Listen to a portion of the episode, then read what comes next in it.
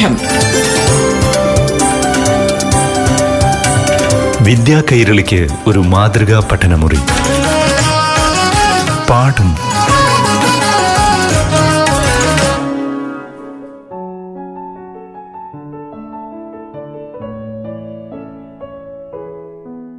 പ്രിയപ്പെട്ട കൂട്ടുകാരെ നമസ്കാരം.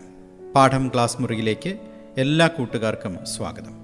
ഇന്ന് അഞ്ചാം ക്ലാസ്സിലെ ഗണിതശാസ്ത്ര പാഠത്തിലൂടെയാണ് നമ്മൾ സഞ്ചരിക്കുന്നത്. അറിവ് പങ്കുവയ്ക്കാനായി കൂട്ടുകാരുടെ മുന്നിൽ എത്തുന്നത് Palakkad Kookkampalayam government U P സ്കൂളിലെ ഹെഡ് മാസ്റ്ററായ കൃഷ്ണകുമാർ എം എൻ.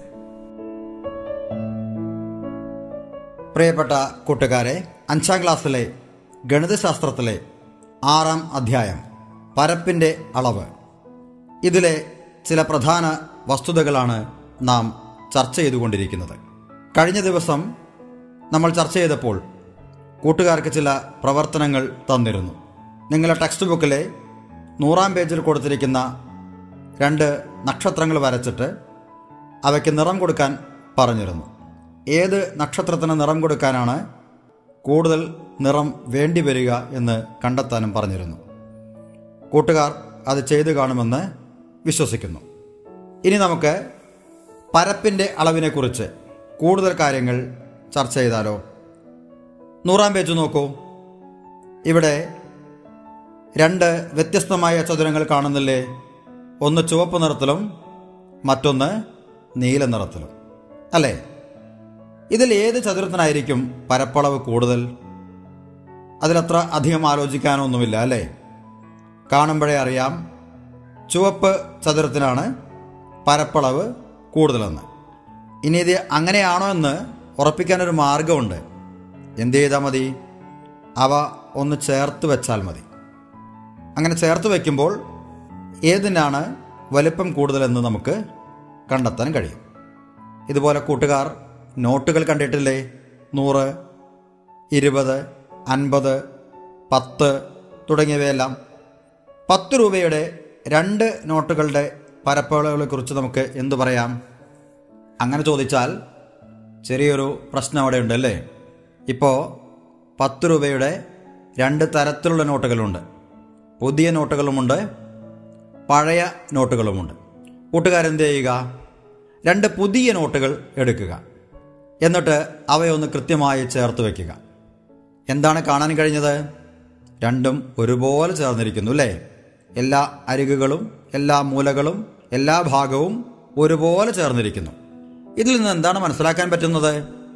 ഈ രണ്ട് നോട്ടുകൾക്കും ഒരേ പരപ്പളവ് ആണ് എന്നാണ് അല്ലേ? ഇനി നിങ്ങൾ ചെയ്യേണ്ട മറ്റൊരു പ്രവർത്തനം രണ്ട് പഴയ പത്ത് രൂപ നോട്ടുകൾ എടുക്കുക. അവയും ഇതുപോലെ ചേർത്ത് വെച്ച് നോക്കുക. അപ്പോൾ നമുക്ക് എന്താ കാണാൻ പറ്റുക? രണ്ടിനും ഒരേ പരപ്പളവാണെന്ന് മനസ്സിലാക്കാൻ കഴിയും അല്ലേ? ഇനി എന്ത് ചെയ്യണം?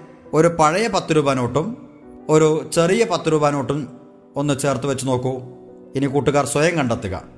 ഏതിനാണ് പരപ്പളവ് കൂടുതലെന്ന്. അതുപോലെ തന്നെ ചിത്രത്തിൽ കാണുന്നത് പോലെ പത്ത് രൂപ നോട്ടും നൂറ് രൂപ നോട്ടും തമ്മിൽ നമുക്കൊന്ന് താരതമ്യം ചെയ്താലോ പരപ്പളവിന്റെ കാര്യത്തിൽ ചിത്രത്തിൽ കാണുന്നത് പോലെ ചേർത്ത് വയ്ക്കുക. അപ്പോൾ വളരെ വ്യക്തമല്ലേ? നൂറ് രൂപയുടെ നോട്ടിനാണ് പരപ്പളവ് കൂടുതൽ. ഇനി നിങ്ങളുടെ മുറിയിലേക്കൊന്ന് കണ്ണോടിച്ച് നോക്കൂ. അവിടെ നിങ്ങൾക്ക് പഠിക്കാനുള്ള മേശയുണ്ട്. ഈ മേശയുടെ പരപ്പളവാണ് കൂടുതൽ. അതിന്റെ മുകളിലിരിക്കുന്ന പുസ്തകത്തിന്റെ പരപ്പളവാണ് കൂടുതൽ. മേശയുടെ പരപ്പളവാണ് കൂടുതൽ കട്ടിലിന്റെ പരപ്പളവാണ് കൂടുതൽ. ബെഞ്ചിന്റെ പരപ്പളവാണ് കൂടുതൽ ഡെസ്കിന്റെ പരപ്പളവാണ് കൂടുതൽ. ഇത്തരത്തിൽ നിങ്ങൾക്ക് കാണാൻ കഴിയുന്ന എല്ലാ വസ്തുക്കളുടെയും പരപ്പളവുകളൊന്ന് താരതമ്യം ചെയ്ത് നോക്കുക. ഇനി നിങ്ങൾക്കൊരു കാര്യം ചെയ്യാമല്ലോ. നിങ്ങളുടെ വീട്ടിലുള്ള മുറി എല്ലാ മുറികൾക്കും ഒരേ വലിപ്പമാണോ? അല്ലല്ലോ. ചിലടെയെങ്കിലും വീട് ടൈലിട്ടതായിരിക്കും. ആ ടൈലുകളുടെ എണ്ണം നോക്കിക്കഴിഞ്ഞാൽ ഏത് മുറിക്കാണ് കൂടുതൽ വലുപ്പം എന്നുള്ള കാര്യം അല്ലെങ്കിൽ ഏത് മുറിക്കാണ് കൂടുതൽ പരപ്പളവ് എന്ന കാര്യം നമുക്ക് വേഗത്തിൽ കണ്ടെത്താനും കഴിയും. അപ്പോൾ നമ്മളിനി ചിന്തിക്കാൻ പോകുന്നത് പരപ്പളവിന് ഒരു സംഖ്യയുണ്ടോ എന്നാണ്. അങ്ങനെ വരുമ്പോഴല്ലേ നമുക്കത് കൃത്യമായി അളന്നെഴുതാൻ കഴിയുക? അതിനുള്ള ഒരു പ്രവർത്തനമാണ് നൂറ്റി ഒന്നാം പേജിൽ കാണിച്ചിരിക്കുന്നത്. എന്താണ്? രവി എന്ന് പറയുന്ന കുട്ടി തന്റെ കയ്യിലുള്ള രണ്ട് കാർഡ് ബോർഡ് കഷ്ണങ്ങളിൽ ഏതിനാണ് പരപ്പളവ് കൂടുതൽ എന്ന് കണ്ടെത്തുകയാണ്.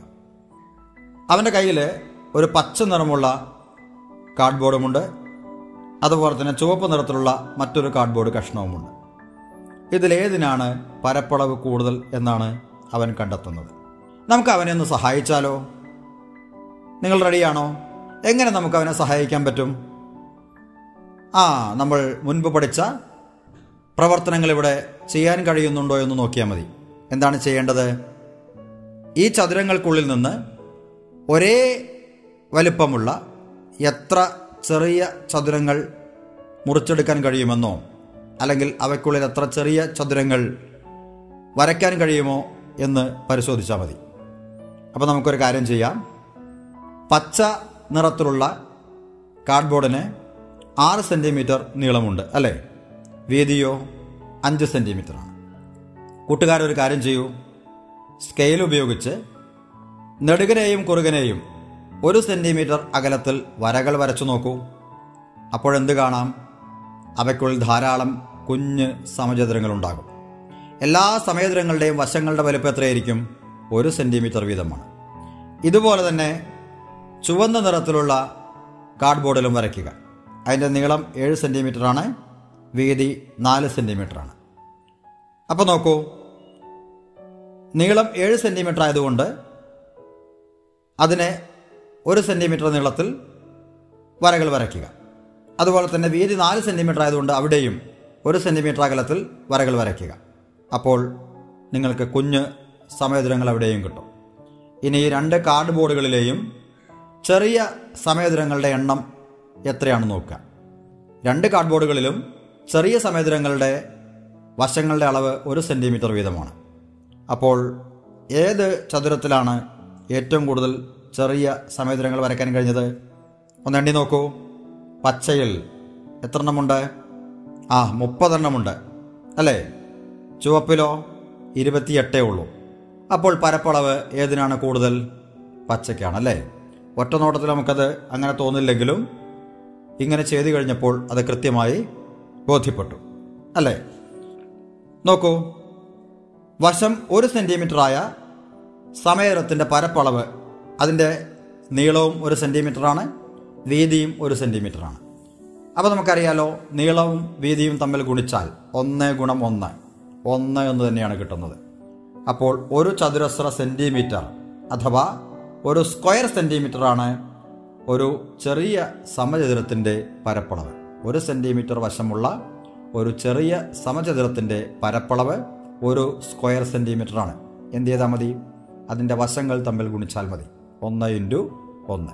ഒരു സെന്റിമീറ്റർ ഇന്റു ഒരു സെന്റിമീറ്റർ സമം ഒരു സ്ക്വയർ സെന്റിമീറ്റർ അഥവാ ഒരു ചതുരശ്ര സെന്റിമീറ്റർ എന്ന് നമുക്ക് കിട്ടുന്നു. ഇത്തരത്തിലുള്ള എത്ര കുഞ്ഞു സമയദുരങ്ങൾ ഉണ്ട് എന്ന് നോക്കിയാൽ മതി. അതായിരിക്കും വലിയ ചതുരത്തിന്റെ പരപ്പളവ്. അപ്പോൾ നോക്കൂ പച്ച നിറത്തിലുള്ള ആ ചതുരത്തിനകത്ത് ഒരു ചതുരശ്ര സെന്റിമീറ്റർ പരപ്പളവുള്ള അല്ലെങ്കിൽ ഒരു ഒരു സ്ക്വയർ സെന്റിമീറ്റർ പരപ്പളവുള്ള എത്ര ചെറിയ സമുദ്രങ്ങളുണ്ടായി പച്ചയിൽ മുപ്പതെണ്ണം. ചുവപ്പിലാണെങ്കിലോ ഇരുപത്തിയെട്ടാണ്. അപ്പോൾ നമുക്ക് പറയാൻ പറ്റും പച്ചയുടെ പച്ച നിറമുള്ള കാർഡ്ബോർഡിന്റെ പരപ്പളവ് മുപ്പത് ചതുരശ്ര സെന്റിമീറ്റർ എന്ന്. അതേപോലെ തന്നെ ചുവന്ന ചതുരത്തിന്റെ പരപ്പളവ് ഇരുപത്തിയെട്ട് ചതുരശ്ര സെന്റിമീറ്റർ അഥവാ ഇരുപത്തിയെട്ട് സ്ക്വയർ സെന്റിമീറ്റർ എന്ന് നമുക്ക് വളരെ വേഗത്തിൽ കണ്ടുപിടിക്കാം. നോക്കൂ ഇത് കിട്ടുന്നതിന് ഇങ്ങനെ ചതുരങ്ങളൊന്നും വരയ്ക്കാതെ ഒരു മാർഗമുണ്ടല്ലോ. എന്ത് ചെയ്താൽ മതി? പച്ച ചതുരത്തിന്റെ നീളം എത്രയാണ്? ആറ് സെന്റിമീറ്ററാണ് വീതി എത്രയാണ്? അഞ്ചാണ്. അത് തമ്മിലൊന്ന് ഗുണിച്ചു നോക്കൂ. ആറ് ഗുണം അഞ്ച്. അപ്പോൾ ആറ് സെന്റിമീറ്റർ ഇന്റു അഞ്ച് സെന്റിമീറ്റർ സമം എത്ര കിട്ടും? മുപ്പത് സ്ക്വയർ സെന്റിമീറ്റർ അഥവാ മുപ്പത് ചതുരശ്ര സെന്റിമീറ്റർ എന്ന് കിട്ടുന്നു. ഇതേ ടെക്നിക്ക് നമുക്ക് ചുവപ്പിലും പ്രയോഗിച്ച് നോക്കാം. ചുവപ്പിന്റെ നീളം ഏഴ് സെന്റിമീറ്ററാണ് വീതി നാല് സെന്റിമീറ്ററാണ് അപ്പോൾ നോക്കൂ ഏഴ് സെന്റിമീറ്റർ ഗുണം നാല് സെന്റിമീറ്റർ സമം ഇരുപത്തിയെട്ട് സ്ക്വയർ സെന്റിമീറ്റർ അഥവാ ഇരുപത്തിയെട്ട് ചതുരശ്ര സെന്റിമീറ്റർ എന്ന് കിട്ടുന്നു. അപ്പോൾ പരപ്പളവ് കാണാനുള്ള എളുപ്പ മാർഗം എന്താണ്? ഒരു ചതുരത്തിന്റെ പരപ്പളവ് കാണാൻ വളരെ എളുപ്പമാണ്. അതിന്റെ നീളവും വീതിയും തമ്മിൽ ഗുണിച്ചാൽ മതി. അല്ലേ? ഈ പരപ്പളവിന് മറ്റൊരു പേര് കൂടി പറയും. വിസ്തീർണം എന്നുകൂടി പറയും. ഏരിയ. വിസ്തീർണം അഥവാ ഏരിയ എന്ന ഒരു വാക്കുകൂടി നമ്മളവിടെ പ്രയോഗിക്കാറുണ്ട്. ഇത്തരത്തിൽ ധാരാളം കണക്കുകൾ കൂട്ടുകാർക്ക് ചെയ്യാമല്ലോ. ധാരാളം ചതുരങ്ങൾ ഇങ്ങനെ നിർമ്മിച്ച് ഇതുപോലെ കുഞ്ഞു സമയദുരങ്ങൾ ഒരു സെന്റിമീറ്റർ വശമുള്ള ചെറിയ സമയദുരങ്ങൾ ആ ചതുരങ്ങൾക്കുള്ളിൽ നിർമ്മിച്ചുകൊണ്ട് ഏത് ചതുരത്തിനാണ് കൂടുതൽ പരപ്പളവെന്ന് കണ്ടെത്താനായി ശ്രമിക്കുക. അടുത്ത ക്ലാസ്സിൽ നമുക്ക് കൂടുതൽ പ്രവർത്തനങ്ങളുമായി കണ്ടുമുട്ടാം. പാഠം. വിദ്യാ കൈരളിക്ക് ഒരു മാതൃകാ പഠനമുറി. പാഠം.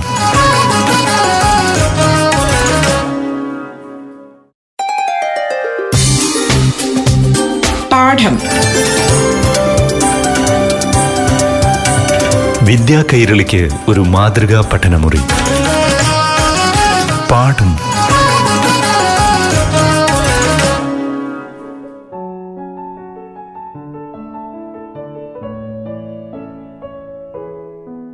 പ്രിയപ്പെട്ട കൂട്ടുകാരെ നമസ്കാരം. പാഠം ക്ലാസ്സുകൾ തുടരുകയാണ്. ഇനി ആറാം ക്ലാസ്സിലെ ഗണിതശാസ്ത്ര പാഠത്തിലേക്കാണ്. പാഠം അവതരിപ്പിക്കുന്നത് Palakkad Kookkampalayam government U P സ്കൂളിലെ ഹെഡ്മാസ്റ്ററായ കൃഷ്ണകുമാർ എം എൻ. പ്രിയപ്പെട്ട കൂട്ടുകാരെ ആറാം ക്ലാസ്സിന്റെ ദശാംശ രൂപങ്ങൾ എന്ന ഗണിത പാഠത്തിലൂടെയാണ് നാം ഇപ്പോൾ സഞ്ചരിക്കുന്നത്. ഒട്ടേറെ രസകരമായ കാര്യങ്ങൾ നമ്മളിവിടെ ചർച്ച ചെയ്തു കഴിഞ്ഞു. രസകരമായ ഒരുപാട് പ്രവർത്തനങ്ങളിലൂടെ നമ്മൾ കടന്നുപോയി. നമ്മുടെ നിത്യജീവിതവുമായി അങ്ങേയറ്റം ബന്ധം പുലർത്തുന്ന ദശാംശരൂപം എന്ന ഗണിത ആശയത്തെ നമ്മൾ ഉൾക്കൊണ്ടുകൊണ്ടിരിക്കുകയാണ്. ഇന്ന് നമുക്ക് ഇതേ പാഠഭാഗത്തിലെ രസകരമായ ആസ്വാദ്യകരമായ മറ്റു ചില ആശയങ്ങളിലേക്കൊന്ന് കടന്നു ചെന്നാലോ? കൂട്ടുകാർ ടെക്സ്റ്റ് ബുക്കിലെ തൊണ്ണൂറാമത്തെ പേജ് എടുക്കൂ. അതിനൊരു ഹെഡിങ് കൊടുത്തിട്ടുണ്ടല്ലോ. എന്താണെന്ന് വായിച്ചു നോക്കൂ. കൂടുതലും കുറവ്. എപ്പോഴും സംഖ്യകളെക്കുറിച്ച് നമ്മൾ ചർച്ച ചെയ്യുമ്പോൾ വരുന്നൊരാശയമാണ് കൂടുതലേതാണ് അല്ലെങ്കിൽ വലുതേതാണ് ചെറുതേതാണ് അല്ലെങ്കിൽ കൂടുതൽ ഏതിനാണ് കുറവ് ഏതിനാണ് എന്നൊക്കെ. ഇതേ ചർച്ച ദശാംശത്തിന്റെ കാര്യത്തിലും വരാവുന്നതാണ്. കൂട്ടുകാർ നിങ്ങളുടെ ഉയരം അളന്നു നോക്കിയിട്ടുണ്ടോ? അഞ്ചാം ക്ലാസ്സിൽ നിങ്ങൾ ചിലപ്പോൾ ചെയ്ത് കാണും അല്ലേ? ഇനി അല്ലെങ്കിൽ ഈ പാഠഭാഗം ക്ലാസ്സിൽ വർക്കൗട്ട് ചെയ്യുമ്പോൾ നിങ്ങൾ ഉയരമൊക്കെ ഒന്ന് അളന്നു നോക്കുക ക്ലാസ് അധ്യാപകന്റെ ഗണിതാധ്യാപകന്റെ സഹായത്തോടെ. അപ്പോൾ നോക്കൂ ഇവിടെ സ്നേഹ എന്ന് പറയുന്ന ഒരു കൂട്ടുകാരിയുണ്ട്. അവൾക്ക് ഒന്ന് ദശാംശം മൂന്ന് ആറ് മീറ്റർ ഉയരമുണ്ട്. എന്നാൽ ടീനയ്ക്കോ ഒന്ന് ദശാംശം നാല് രണ്ട് മീറ്ററാണ്. ആർക്കാണ്? ഉയരം കൂടുതൽ. വളരെ എളുപ്പമാണ് അല്ലേ കണ്ടുപിടിക്കാൻ. ഒന്ന് ദശാംശം മൂന്ന് ആറ് ആണ് സ്നേഹയുടെ ഉയരം. എന്നാൽ ടീനയ്ക്കാണെങ്കിൽ ഒന്ന് ദശാംശം നാല് രണ്ടാണ്. അപ്പോൾ സ്വാഭാവികമായും നമുക്ക് പറയാൻ കഴിയും ടീനയുടെ ഉയരമാണ് കൂടുതലെന്ന്. എന്താ ചെയ്യുന്നത്? നോക്കൂ രണ്ടും പൂർണസംഖ്യാഭാഗം ഒന്നാണ്. അതുകൊണ്ട് തന്നെ ഇനി നമ്മൾ താരതമ്യം ചെയ്യേണ്ടത് ദശാംശ ഭാഗമാണ്. ഒന്ന് ദശാംശം മൂന്ന് ആറാണ് മറ്റൊന്ന് ദശാംശം നാല് രണ്ടാണ്. ദശാംശം മൂന്ന് ആറിനെ നമ്മൾ സ്ഥാനവില അനുസരിച്ച് എഴുതുമ്പോൾ പത്തിലൊന്നിന്റെ സ്ഥാനത്ത് മൂന്ന് എന്നും നൂറിലൊന്നിന്റെ സ്ഥാനത്ത് ആറ് എന്നുമാണ് വരുന്നത്. ഇനി ദശാംശം നാല് രണ്ടിനെ സ്ഥാനവില അനുസരിച്ച് എഴുതുമ്പോൾ പത്തിലൊന്നിന്റെ സ്ഥാനത്ത് നാലും നൂറിലൊന്നിന്റെ സ്ഥാനത്ത് രണ്ടുമാണ്. പൂർണസംഖ്യാഭാഗങ്ങൾ ആയിട്ട് വരുന്ന ഒന്ന് രണ്ടിലും തുല്യമായതുകൊണ്ട് നമ്മളിനി താരതമ്യം ചെയ്യേണ്ടത് പത്തിലൊന്നിന്റെ സ്ഥാനത്ത് വരുന്ന സംഖ്യകളാണ്. സ്നേഹയുടെ ഉയരത്തിൽ അതായത് ഒന്ന് ദശാംശം മൂന്ന് ആറ് എന്ന ദശാംശ സംഖ്യയിൽ പത്തിലൊന്നിന്റെ സ്ഥാനത്ത് മൂന്ന് എന്നാണ് വരുന്നത്. എന്നാൽ ടീനയുടെ ഉയരം പറയുമ്പോഴോ ഒന്ന് ദശാംശം നാല് രണ്ട് എന്നതിൽ പത്തിലൊന്നിന്റെ സ്ഥാനത്ത് നാലാണ്. ഇത് തമ്മിലൊന്ന് താരതമ്യം ചെയ്യൂ. ഏത് സംഖ്യയാണ് വലുത്? അത് നമുക്കറിയാലോ അല്ലേ? ആരും നമ്മളോട് പറഞ്ഞു തരേണ്ട കാര്യമല്ല? നാലാണ്. അപ്പോൾ പൂർണസംഖ്യാഭാഗം തുല്യമായതുകൊണ്ട് തന്നെ അടുത്തതായി നമ്മൾ താരതമ്യത്തിനെടുക്കുന്നത് പത്തിലൊന്നിന്റെ ഭാഗമാണ്. ഇതിൽ പത്തിലൊന്നിന്റെ ഭാഗത്ത് ഏറ്റവും കൂടുതൽ വന്നത് നാല് എന്ന് പറയുന്ന സംഖ്യയാണ്. അതുകൊണ്ട് ആ ദശാംശ സംഖ്യയാണ് ഏറ്റവും വലിയത്. അതായത് ഒന്ന് ദശാംശം നാല് രണ്ട്. ഇപ്പോൾ കൂട്ടുകാർക്ക് എന്താണ് മനസ്സിലായത്? ഒരു ദശാംശ സംഖ്യ മറ്റൊരു ദശാംശ സംഖ്യയുമായി താരതമ്യം ചെയ്ത് വലുത് ഏതാണ് ചെറുത് ഏതാണെന്ന് പറയേണ്ടി വരുമ്പോൾ ആദ്യം നമ്മൾ താരതമ്യം ചെയ്യേണ്ടത് അതിന്റെ പൂർണസംഖ്യ ഭാഗമാണ്. പൂർണസംഖ്യാ ഭാഗം ഒരുപോലെയാണെങ്കിൽ പിന്നെ നമ്മൾ നോക്കേണ്ടത് പത്തിലൊന്നിന്റെ ഭാഗമാണ്. അതും ഒരുപോലെയാണെങ്കിൽ പിന്നെ നോക്കേണ്ടത് നൂറിലൊന്നിന്റെ ഭാഗമാണ്. ഇത്തരത്തിലാണ് ദശാംശ സംഖ്യകളിൽ വലുതിനെയും ചെറുതിനെയും നിശ്ചയിക്കുന്നത്. നോക്കൂ കൂട്ടുകാർ സ്കൂളിൽ ഒരുപാട് മത്സരങ്ങളിൽ പങ്കെടുക്കാറില്ലേ? ഇപ്പോൾ നമുക്ക് കുറച്ചു കാലമായി അങ്ങനെ മത്സരങ്ങളൊന്നുമില്ല അല്ലേ? കോവിഡ് കാരണം കളികളും കായിക മത്സരങ്ങളെല്ലാം നമുക്ക് നഷ്ടപ്പെട്ടിരിക്കുകയാണ്. ഇനി അടുത്ത വർഷം ഇതൊക്കെ ഉണ്ടാകും. സ്പോർട്സിനോട് താല്പര്യമുള്ള ധാരാളം കുട്ടികൾ ഉണ്ടാകുമല്ലോ. സ്കൂൾ തല സ്പോർട്സിൽ പങ്കെടുക്കണം. അവിടെ വിജയിച്ചവർ സബ് ജില്ലയിൽ പോകും. അങ്ങനെ മിടുക്കരായിട്ട് മെഡലൊക്കെ വാങ്ങി വരാറുണ്ട്. നോക്കൂ ഇവിടെ ഇതാ ഒരു സബ് ജില്ല മത്സരം നടക്കുകയാണ്. എവിടെയാണ് മത്സരം നടക്കുന്നത്? ജമ്പിംഗ് പിറ്റിലാണ് കേട്ടോ. അപ്പോൾ നോക്കൂ അത് അനൗൺസർ പറയാണ്. Now commencing long jump for sub junior boys sub junior വിഭാഗം ആൺകുട്ടികളുടെ ലോങ് ജംപ് മത്സരമാണ് നടക്കാൻ പോകുന്നത്. First participant Vinu. ചാടിയത് എത്രയാണ്? മൂന്ന് മീറ്റർ അഞ്ച് centimetre then comes next one ആ കുട്ടി എത്രയാണ് ചാടിയത്? രണ്ടാമത്തെ ആൾ ചാടിയത് എത്രയാണ്? അനു ആണ് ചാടുന്നത്. അനു മൂന്ന് മീറ്ററും അമ്പത് സെന്റിമീറ്ററുമാണ് ചാടിയത്. അവിടെ നിൽക്കുന്ന ഒഫീഷ്യലുകൾ അത് അളന്ന് രേഖപ്പെടുത്തി. ഇനി ആരാണ് കൂടുതൽ ദൂരം ചാടിയത് എന്ന് നമുക്ക് എങ്ങനെ കണ്ടെത്താം? നോക്കൂ. വിനു ചാടിയത് മൂന്ന് മീറ്ററും അഞ്ച് സെന്റിമീറ്ററുമാണ് അപ്പോൾ നമുക്കതിനെ എങ്ങനെ എഴുതാം?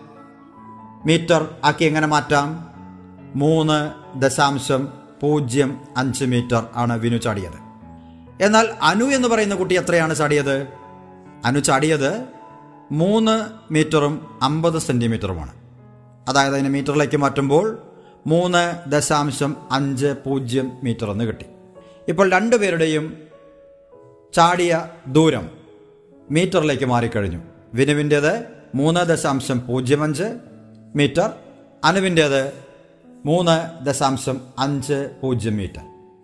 ഇനി നോക്കൂ നേരത്തെ പറഞ്ഞതുപോലെ ആരാണ് കൂടുതൽ ദൂരം ചാടിയത്? ആദ്യം എന്ത് നോക്കണം? പൂർണസംഖ്യാഭാഗം ഒത്തുനോക്കുക. രണ്ടും മൂന്ന് മീറ്ററാണ്. ഇനി അവിടെ നോക്കിയിട്ട് കാര്യമില്ല. ഇനി വലുത് ഏതാണെന്ന് അറിയണമെങ്കിൽ പത്തിലൊന്നിന്റെ സ്ഥാനത്തേക്ക് പോവുക. വിനുവിന്റെ ദൂരത്തിൽ വിനു ചാടിയ ദൂരത്തിൽ പത്തിലൊന്നിന്റെ സ്ഥാനത്ത് എത്രയാണ് വരുന്നത്? പൂജ്യമാണ് വരുന്നത്. എന്നാൽ അനുവിനോ പത്തിലൊന്നിന്റെ സ്ഥാനത്ത് അഞ്ചാണ് വരുന്നത്. അപ്പോൾ വലിയത് ഏതാണ്? അഞ്ച് തന്നെയാണ്. അപ്പോൾ ആരാണ് കൂടുതൽ ദൂരം ചാടിയത്? അനുവാണ് മൂന്ന് ദശാംശം അഞ്ച് പൂജ്യം മീറ്ററാണ് ഈ രണ്ട് പേരെ തമ്മിൽ താരതമ്യം ചെയ്യുമ്പോൾ വലുതായിട്ട് നമുക്ക് കാണുന്നത്. ഇത്തരത്തിലാണ് ദശാംശ സംഖ്യകളുടെ വലുപ്പച്ചെറുപ്പങ്ങൾ നിശ്ചയിക്കുന്നത്. നോക്കൂ നിങ്ങളുടെ പാഠപുസ്തകത്തിൽ തൊണ്ണൂറാം പേജിൽ ആ ലോങ് ജംപ് പിറ്റിനടുത്ത് ഉള്ള ആ ചിത്രമുണ്ടല്ലോ. അതിനടുത്തൊരു വൃത്തത്തിൽ ചില സംഖ്യകൾ കൊടുത്തിട്ടുണ്ട്. അവയെ നോക്കി വലുതും ചെറുതും നിങ്ങൾ കണ്ടുപിടിക്കണം. അപ്പോൾ വലുത് ഏത്? നാലായിരത്തി എണ്ണൂറ്റി മുപ്പത്തി ആറ് അഞ്ഞൂറ്റി അറുപത്തിയെട്ട് തൊണ്ണൂറ്റിയേഴ്. ഇങ്ങനെ മൂന്ന് സംഖ്യകൾ തന്നിട്ടുണ്ട്. ഇത് സാധാരണ സംഖ്യകളാണ് ദശാംശ സംഖ്യകളല്ല. തീർച്ചയായിട്ടും കുട്ടികൾക്ക് വേഗത്തിൽ പറയാൻ പറ്റും. എന്താണ്? വലിയ സംഖ്യ ഏതാണ്? നാലായിരത്തി എണ്ണൂറ്റി മുപ്പത്തി ആറാണ് ചെറുത് ഏതാണ്? തൊണ്ണൂറ്റി ഏഴാണ് എന്നാൽ അതിന്റെ താഴെ കൊടുത്തിരിക്കുന്നതോ? ദശാംശം നാല് എട്ട് മൂന്ന് ആറ് ദശാംശം അഞ്ച് ആറ് എട്ട് ദശാംശം ഒമ്പത് ഏഴ്. ഇതിലേതാണ് വലുത്? സംഗതി മാറിയല്ലേ? നേരത്തെ തന്ന കണക്കിൽ നിന്ന് വ്യത്യാസമുണ്ട് ഇപ്പോൾ. ദശാംശത്തിലേക്ക് മാറിയപ്പോൾ. നോക്കൂ ഈ മൂന്ന് ദശാംശ സംഖ്യകളുടെയും പൂർണസംഖ്യാഭാഗം പൂജ്യമാണ്. ഇനി വലുതറിയണമെങ്കിൽ നമ്മൾ നേരത്തെ പറഞ്ഞ ടെക്നിക്കാണ് പ്രയോഗിക്കേണ്ടത്. പത്തിലൊന്ന് നൂറിലൊന്ന് ആയിരത്തിലൊന്ന് എന്നീ സ്ഥാനങ്ങൾ പരിശോധിക്കണം. അപ്പോൾ ഒന്നാമത്തെ ദശാംശ സംഖ്യ പൂജ്യം ദശാംശം നാല് എട്ട് മൂന്ന് ആറ് എന്നാണ്. ഇതിൽ ആദ്യത്തെ ദശാംശ സ്ഥാനം എന്ന് പറയുന്നത് പത്തിലൊന്നാണ്. പത്തിലൊന്നിന്റെ സ്ഥാനത്ത് എത്രയാണ് വന്നത്? നാലാണ്. രണ്ടാമത്തെ ദശാംശ സംഖ്യ പൂജ്യം ദശാംശം അഞ്ച് ആറ് എട്ടെന്നാണ് പത്തിലൊന്നിന്റെ സ്ഥാന സ്ഥാനത്ത് വന്നത് അഞ്ചാണ്. മൂന്നാമത്തെ ദശാംശ സംഖ്യ പൂജ്യം ദശാംശം ഒമ്പത് ഏഴെന്നാണ്. ഇതിൽ പത്തിലൊന്നിന്റെ സ്ഥാനത്ത് എത്രയാണ് വന്നത്? ഒൻപതാണ്. നോക്കൂ അപ്പോൾ പത്തിലൊന്നിന്റെ സ്ഥാനത്ത് ഏറ്റവും വലിയ സംഖ്യ ഏതാണ് കിട്ടിയത്? ഒൻപത്. അപ്പോൾ തീർച്ചയായും ആ ദശാംശ സംഖ്യയാണ് ഏറ്റവും വലുത് ഈ മൂന്നെണ്ണത്തിൽ. അപ്പോൾ നമുക്ക് പറയാൻ പറ്റും ദശാംശം ഒൻപത് ഏഴാണ് ഏറ്റവും വലിയ ദശാംശ സംഖ്യ ഈ തന്ന മൂന്നെണ്ണത്തിൽ വെച്ച്. എന്നാൽ പൂർണസംഖ്യയിൽ വന്നപ്പോൾ സംഗതി മാറിപ്പോയി. അപ്പോൾ ഇതൊരു വളരെ രസകരമായ സംഗതിയല്ലേ? പൂർണസംഖ്യ ദശാംശത്തിലേക്ക് മാറുമ്പോൾ സംഖ്യയുടെ വലുപ്പച്ചെറുപ്പങ്ങളിലും ഇതുപോലുള്ള മാറ്റങ്ങൾ സംഭവിക്കുന്നു. അപ്പോൾ ഒരിക്കൽ കൂടി പറയാം രണ്ട് ദശാംശ സംഖ്യകളുടെ വലുപ്പം അല്ലെങ്കിൽ ഏതാണ് കൂടുതൽ കുറവ് എന്ന് പറയുമ്പോൾ നാം എന്ത് ചിന്തിക്കണം? ആദ്യം പൂർണസംഖ്യകളുണ്ടെങ്കിൽ അവയെ തമ്മിൽ താരതമ്യം ചെയ്യുക. പൂർണസംഖ്യ ഏതാണോ വലുത് കിട്ടുന്നത് ആ സംഖ്യയായിരിക്കും സ്വാഭാവികമായിട്ടും. ആ ദശാംശ സംഖ്യയായിരിക്കും സ്വാഭാവികമായിട്ടും വലുതാവുക. ഒരു ചെറിയ ഉദാഹരണം പറയാം. അഞ്ച് ദശാംശം മൂന്ന് രണ്ട്. ആറ് ദശാംശം മൂന്ന് രണ്ട്. ആദ്യത്തേതിൽ പൂർണസംഖ്യ അഞ്ചാണ്. രണ്ടാമത്തേതിൽ ആറാണ്. സ്വാഭാവികമായിട്ടും വലിയ ദശാംശ സംഖ്യ ഏതാണ്? ആറ് ദശാംശം മൂന്ന് രണ്ട്. ഇനി മറ്റൊന്ന് പറയാം. എട്ട് ദശാംശം പൂജ്യം ആറ്. മറ്റൊന്ന് ഒൻപത് ദശാംശം ആറ് അഞ്ച്. ഏതാണ് വലുത്? തീർച്ചയായിട്ടും പൂർണസംഖ്യാഭാഗം ഒന്നിലെട്ടും മറ്റേതിൽ ഒൻപതുമാണ്. അപ്പോൾ ഒൻപത് വരുന്ന ദശാംശ സംഖ്യ തന്നെയാണ് വലുത്. ഒമ്പത് ദശാംശം ആറ് രണ്ടാണ് വലുത്. ഓക്കെ. അപ്പോൾ കൂട്ടുകാർക്ക് എങ്ങനെയാണ് ദശാംശ സംഖ്യകളുടെ വലുപ്പ ചെറുപ്പങ്ങൾ നിശ്ചയിക്കുന്നതെന്നിപ്പോൾ മനസ്സിലായിട്ടുണ്ടാകും. നിങ്ങളുടെ കയ്യിലുള്ള പെൻസിലിന്റെ നീളം അളന്നു നോക്കുക. അവ തമ്മിൽ താരതമ്യം ചെയ്തു നോക്കുക. പുസ്തകത്തിന്റെ നീളം അളക്കുക. അങ്ങനെ കയ്യിൽ കിട്ടിയതെല്ലാം അളന്നു നോക്കിക്കൊണ്ട് നിങ്ങളിങ്ങനെ ദശാംശ സംഖ്യയുടെ വലുപ്പ ചെറുപ്പങ്ങൾ കൂടുതലായി കണ്ടെത്താനുള്ള പ്രവർത്തനങ്ങൾ ഏർപ്പെടുമല്ലോ? കൂടുതൽ ആശയങ്ങളുമായി നമുക്ക് അടുത്ത ക്ലാസ്സിൽ കണ്ടുമുട്ടാം. പാഠം. വിദ്യാ കൈരളിക്ക് ഒരു മാതൃകാ പഠനമുറി. പാഠം